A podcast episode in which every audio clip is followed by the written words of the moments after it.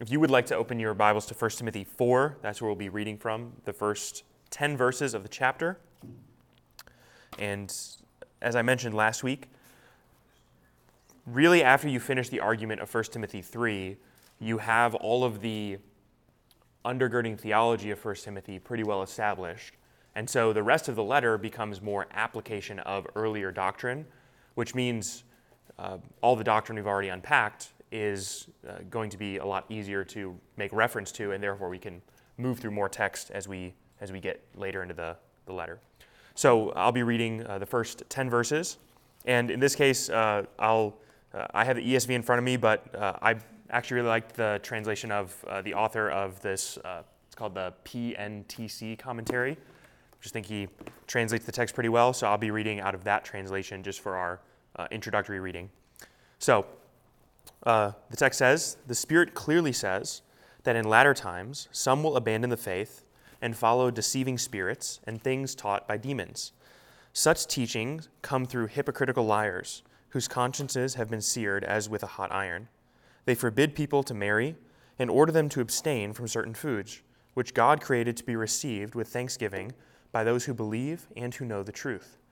For everything that God created is good, and nothing is to be rejected if it is received with thanksgiving, because it is consecrated by the word of God and by prayer.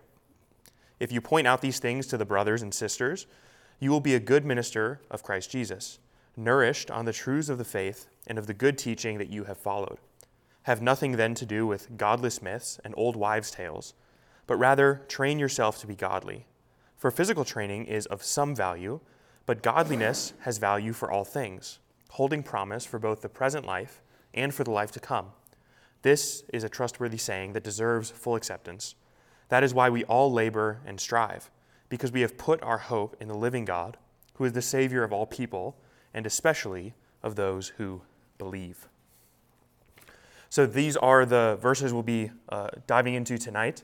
If I was to, to put one idea in front of you that I think this, this text gets at, uh, it is the pursuit of endurance. So, as Christians, uh, we are called to endure faithfully. Uh, that's a command seen all over the place in Scripture. But here, Paul turns his attention to Timothy and encourages him and his followers and his church to the pursuit of endurance. And if you look particularly at the, the text where, we, where it talks about disciplining oneself for this purpose, for this end, uh, Paul seems to think that endurance is not just something that happens to a Christian by God's providence, but also something that a Christian is actively in pursuit of. Endurance is not just something that uh, you, you end up with that result at the end of your Christian life by happenstance or by providence alone. Uh, it's also by, let's say, active discipline towards enduring faithfully. That's why he writes to warn him from false teaching and also encourage him towards sound teaching. And so that's what we're going to be talking about tonight the pursuit of endurance. And uh, the, the point of, of Paul in his whole uh, letter to Timothy is to establish the grounds or the foundation of a healthy Christian church and also healthy individual Christians within that Christian church. And we would observe, I think, from the thrust of 1 Timothy so far, that at this point, Paul is saying healthy Christians and healthy Christian churches are not just a flash in the pan. They're not just this momentary burst of uh, passion, zeal, emotion, doctrine which then peters out over time. A healthy Christian and a healthy Christian church has this endurance quality to it. It has a steady, plodding regularity to it. And that's something that marks health in the church or health in the believer's life. I'm sure each of you, if you've uh, been around Christians for any length of time, can think of a person or maybe persons who maybe with, embrace with great zeal the truths of Christianity, perhaps the lifestyle of Christianity, perhaps uh, many disciplines like reading of the Bible and prayer and disciplining oneself away from temptation and sin. And that might last with a burst for maybe a week, two weeks, a month, maybe a couple years, maybe a decade. And then sometime later, depending how long that goes on for, that can, in some cases, lead to this like slowly fading light that eventually leads to someone who turns away from the faith and abandons it. Or it's a very big flash in the pan where as soon as the emotional aspect of Christianity subsides, someone turns away and says, I don't think this is worth it anymore. I don't, I don't feel like I have a tight relationship with God. I'm not going to really discipline myself in, in these ways anymore. And then you meet them a year or two later, and they've totally abandoned anything resembling Christianity. And what, what Paul's saying here is that's not healthy Christianity. Uh, a healthy Christian might experience emotional zeal, uh, an emotional endorphin rush at, at, some points, let's say even uh, high states of great worship and, and faithfulness and fellowship with God. But what marks healthy Christian maturity, healthy Christians, is this kind of steadiness to their relationship with the Lord. And here it's marked by the endurance until the end. So uh, he's going to do this in two ways. In the first five verses, he's going to talk about false teachers and how we ought to be uh, avoid their false teaching. So one way you can endure faithfully to the end is not by being deceived by false teaching. And then the other way is to embrace true teaching. So this is a pretty simple argument from Paul. So the first five verses, he's going to warn Timothy about the false teachers that will be up and coming, and we've even seen him allude to earlier in the letter. So he says, uh, verse 1 the Spirit expressly says that in the later times, or in the later days, or in latter times, that some will depart from the faith by devoting themselves to deceitful spirits and the teachings of demons. Now, earlier in 1 Timothy, he's already made allusions to men like this in Timothy's context, where he says that, Timothy, there are people in your context who are obsessed with endless genealogies and all this kind of controversy. Uh, so you already know of this, and he's, he's basically saying, you know, it's going to keep getting worse. That's going to continue to build. Uh, don't think that that's just going to go away when you refute the false teachers one time. In the latter times, there will be those who depart from the faith, and they will do so by devoting themselves to these false spirits and false teachings. And so, why does he tell Timothy this? Well, because he's telling Timothy this so that Timothy can recognize it. And remember, it's Timothy's job to not just recognize it, but also to teach against it, to rebuke it, and to teach contrary to those doctrines. So he's warning him this is going to happen, it's going to crop up. And these men will also not be just described by the submission to, let's say, demonic teaching, demonic spirits, but also um, they will have seared consciences. We've talked about this uh, several times in 1 Timothy now, but false teachers are not just those who believe false things, but it also gets into the ungodliness of their life so that they don't even feel bad condoning sin, approving of sin, approving of all kinds of uh, sinful behaviors and actions because they have consciences that are seared. They don't, they don't get affected by feeling guilty or shameful about the actions and sins that they uh, commit and, they, uh, and their consciences are seared, such that, verse 3, they will forbid marriage, and they will require abstinence from certain foods that God created to be received with thanksgiving by those who believe and know the truth. So they're going to take parts of God's good creation, marriage and food, two basic parts of God's good creation, and they're going to say these are things that are off limits for whatever reason. Now, this is clearly false teaching to say that marriage is off limits and that certain foods are off limits because it's all part of God's creation. God has given it as a gift to his people. And so the false teachers say these good gifts that God has given are not for his people to enjoy. They're things that ought to be put off. So this false teaching seems to be something like asceticism, which is uh, when you put off things that are good because you think it makes you more godly and holy. So uh, in, in the case of not marrying, uh, they're saying that marriage is actually something that takes you away from godliness. So don't marry, don't give into that pleasure, and instead devote yourself to, let's say, a monastic kind of lifestyle where you uh, don't marry, you, you, don't, you don't at all engage in that, and you simply devote yourself to prayer and, and living on your own. And then uh, with, with limiting what kind of foods you eat, it's, it's the same kind of thing. Take things that God has given for his people to enjoy, food uh, and drink and, and all the rest, and say these are off limits, and you, and you can't, have, can't have access to it and maybe if you maybe you can, but you'll have a less real and true and pure experience of God if, if you do so. This, this is marking false teachers. They, they demand more law than God requires. And that's why, probably in the early parts of 1 Timothy, Paul is careful to talk about the law of God and say, here's what the law of God says, how you walk in godliness. And so don't add to that by, by putting these weird commands on you can't marry and you can't eat certain foods. And we certainly see those kinds of false teachings it's not just true in Timothy's day. Those kinds of false teachings echo throughout the ages of the church. Uh, it, it's funny how false teachers don't have a, a, very robust toolkit, so they kind of default to the same kinds of deceptions the whole time. So even in Timothy's day, while this is the false teaching that he faces, that echoes throughout the history of the church in as a, as a sure mark of false teaching, elevating things which are not at all taught in the law of God as things which are required for godliness, such as uh, saying marriage is bad or certain foods are bad. And then what Paul does is he corrects the teaching and he says, everything created by God is good, and nothing is to be rejected if it is received with thanksgiving. Now, we shouldn't make that a universal statement to say that now Paul is, is welcoming all kinds of sin so long as you thank God for the sin. He's talking about neutral things, things that are in God's created world as good things, things we ought to, we ought to enjoy. And he's saying, of those things, this is, this is good. Everything created by God is good. Nothing is to be rejected. It is to be received with thanksgiving.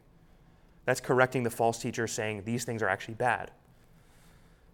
But that doesn't mean that Christians just enjoy pleasure or hedonism in marriage or in the eating of food. Uh, we thank God, the ultimate giver of those gifts, uh, for the gifts that He gives. And that's what I think He means when He says in verse 5 uh, these things, the marriage and uh, food, they are made holy or they are consecrated by the Word of God and by prayer. All that that is saying is if you're informed by the Word of God and you have a communal relationship with God in prayer, uh, you're going to have a right view of these things that the, the ministry of the word and the ministry of prayer orients you to see marriage rightly, it orients you to see food rightly. Really, it orients you to see aspects of God's good creation rightly, so that the word of God and prayer sanctify or consecrate these things which we can rightly enjoy as Christians.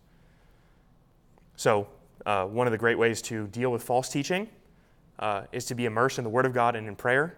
It's a great way to inoculate yourself to the false teaching uh, and, and just be done away with it. But then he's going to now turn and, in, in a more positive sense, uh, turn to what Timothy should do. So he's, he's now inoculated him against the false teaching. And then in verses 6 through verse 10, he's going to talk more about what Timothy ought to do, let's say more actively in his context. So he says uh, to Timothy, If you put these things before the brothers and sisters, you will be a good servant of Christ Jesus. That word servant, by the way, is worth noting that's uh, you would be a good deacon of Christ Jesus. We've talked uh, about how that word has a range of meanings in, in uh, the, several weeks ago. Here he's saying that Timothy is, in some sense, a deacon of Christ Jesus by ministering the word. Uh, and so here it's the informal use of the word. He's a servant, a minister of God. And how he is a faithful minister or a good minister is by taking these truths from Paul and from, that he's been entrusted with and simply putting them before the brothers and sisters, the people in his congregation, the church.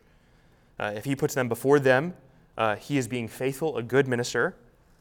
And uh, then Paul kind of has this paraphrastic statement uh, being trained in the words of the faith and of the good doctrine that you have followed. So, Timothy, you've been trained in the faith and in the doctrine that I've given to you. Uh, so, put those before your church members. So Timothy's job is not just to refute false teaching, but also to give the church access to right and sound teaching. Both of those are part of his responsibility. And then he's going to underscore something he said in chapter 1 have nothing then to do with irreverent and silly myths, uh, as the translation I read from in the beginning silly myths or old wives' tales. Uh, don't have anything to do with these kinds of nonsense theories about genealogies and all kinds of mysticism. Um, rather, instead of, instead of that, discipline yourself with godliness or train yourself for godliness. So uh, don't get caught up in the minutia conspiracy theories about scripture and all the rest, Timothy. Stick to the meat and potatoes of the faith. Discipline yourself for godliness. Uh, this is, uh, I would say, one of the things that he, he will echo back later um, in the text uh, of 1 Timothy chapter 4 where he says in verse 16, Keep a close watch on yourself and on your teaching. Persist in this, for by so doing you will save both yourself and your hearers. So he's, he's underscoring for Timothy the importance of not just sound theology, but as we've said in weeks prior, sound theology is intimately connected with sound living, sound practice. So to discipline oneself for godliness is connected to having right theology. Just like disciplining yourself, we would say for ungodliness, like the false teachers say, discipline yourself by not marrying and not eating certain foods. Paul's saying, don't listen to that discipline. Discipline yourself rightly for godliness. And then he's going to use a connection, an argument from the lesser to the greater. He's saying bodily training is of some value, so bodily training is valuable, but godliness is valuable in every way. So, an argument from the lesser to the greater, we might say it this way uh, if you know that disciplining yourself uh, in physical exercise yields results and health benefits and certain kinds of lifestyle benefits in your own life, how much more would disciplining yourself in your faith yield benefits in every aspect of your life? Uh, and where, whereas we can recognize discipline in physical training is a good thing, a necessary thing for one to see progress, oftentimes Christians have a harder time recognizing discipline in godliness or spirituality as a good thing. Sometimes we think about that as just rote religion or mindless religion. But Paul's saying discipline is a good thing. It's part of a healthy, balanced uh, Christian walk. So discipline is related to maturity in faith. Or I might say it this way discipline is part of what it means to pursue endurance to the end. As a Christian, then, you have to discipline yourself. And that could take a number of forms, but very basically, you have to discipline yourself to know God's word. You have to discipline yourself to obey God's word. And you have to discipline yourself to persist in both of those prior activities. Discipline is what it, part of what it means to be a Christian. Uh, Christians cannot be undisciplined and expect success. In the same way that a professional athlete could not be undisciplined and expect success in their career pursuit, a Christian should not expect a, an undisciplined Christianity to yield any kind of fruit in their life. And then he's going to double down uh, and he's going to say from verse 9, this saying, what I'm telling you, Timothy, is trustworthy and deserving of full acceptance. Now, he said that elsewhere in 1 Timothy to, to kind of underscore the importance of what he's saying, almost like a double down. Pay attention to what I just said, it's really important. And here he says it again, right? Godliness, discipline yourself. It is, this is a trustworthy saying. You can, you can take that to the bank, Timothy. And then, uh, verse 10 takes us to kind of the close of his thrust. And he's going to echo that same language of discipline. For to this end we toil and strive. That's discipline language, right? To this end, we discipline ourselves. To this end, we toil and strive. And now, remember, earlier he tells Timothy, you need to discipline yourself. Uh, train yourself, Timothy. He's, he's using a more command. And then in verse 10, he includes, the, uh, uh, he includes himself in that context. He says, To this end, we toil and strive. So Paul's tell, telling Timothy, Timothy, you should discipline yourself, but I'm not telling you to do something that I'm not doing. We all toil and strive to this end because we have our hope set on the living God. Now, that, that argue, uh, anchors what he's saying here about disciplining yourself. Back in what he said at the end of chapter 3, we discipline ourselves because, verse 16 of chapter 3, because of the mystery of godliness, that Jesus Christ was manifested in the flesh, vindicated by the Spirit, seen by angels, proclaimed in the world, uh, believed on, and taken up in glory. Because of all that Jesus accomplished, we discipline ourselves. Because of the doctrine that leads to godliness, which is Christ, we discipline ourselves for godliness. So, the foundation and anchor of our godliness is that our hope is set on the living God, who, in some sense, is the foundation of our, our discipline. And then we get into uh, a difficult text and um, one that I hope you'll bear with me on for a moment. And he's going to comment now about Jesus. He says, Who is the Savior of all people, especially of those who believe? Now, we have to ask the question what does it mean that God is the Savior of people, but let's say uh, more so the Savior of those who believe, or especially of those who believe? And uh, there's probably about four different ways you could translate this. Uh, Timothy, as we've seen elsewhere, is a difficult book to translate at points because of all the doctrinal implications you, you get to. So there's, there's probably one good way to resolve it, and there's uh, other ways that have been proposed to resolve it. I'll give you what I, what I think it is, and if you have questions, I'd be more than happy to give you some of the alternative options. But when he says that God is the Savior of all people, the immediate thing that as, as Protestant Christians we're tempted to do is to impute justification language into this, that God saves all people, and then especially those who believe. But how can someone be saved by God in a special way if they're not saved by God at all, right? So it, it create, that creates a little bit of a, of a challenge. But the word that's translated here, Savior, uh, simply means in the New Testament protector or uh, provider. So God is the protector, and ultimately, as that relates to justification, He protects His people, He saves them, He is their Savior. But in this case, it doesn't have to mean Savior in a, in a salvific sense. It could, could read something like this God is the protector of all people, but particularly or especially, He is the protector of those who believe uh, maybe the, the way that theologians have worked at this out in the past, God gives his grace to all men. He gives grace, uh, he He, reigns, he causes it to rain on the just and the unjust. He provides food for the just and the unjust. He gives the common joys of life to the just and to the unjust. He protects all mankind, all men, because he's a good, loving God. But if you're asking where is his particular affection and salvation, it is particularly aimed in a loving sense at those who are his, his people, those who believe. So he is the protector of all people, but if you're asking who, he's, who is the salvific protector of, who's the a special protector of, it is those who believe. I think it's the best way to, to make sense of the text. Um, thus, we're not saying that God saves all people uh, and then double saves those who believe. What we're saying is he's the protector of all mankind, undoubtedly so. He's the God who creates and sustains the cosmos. But particularly, he redeems his people, he saves them. And so, with that in mind, uh, this is Paul's confidence, right? We set our hope on the living God because he is especially the protector of those who believe. And as he's writing to Timothy and to Timothy's audience, that serves as a comfort because this God is not abstract and far away from them. He is their particular Savior. He's the one who's intimately involved in saving them. So that when he exhorts Timothy to discipline himself, this is not Timothy striving on his own to merit salvation. Uh, this is not Timothy's audience striving to earn favor before God. This is God being Savior and saying, therefore, on the foundation of that, pursue faithfulness, pursue godliness. It's a, it's a much more out of the love and godliness that I have established, live in that, walk in that. It's a much more free kind of way to experience life in Christ. Uh, with that, uh, let's uh, close in prayer and we can get into some discussion.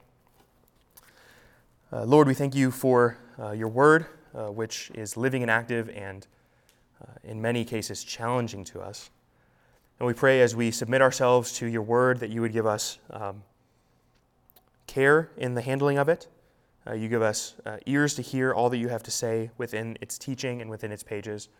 And Lord, that you would be honored and glorified in our lives and in our conduct, not just in what we say and what we believe, but ultimately in how we, how we live in obedience to your word. We pray this uh, all in your name. Amen.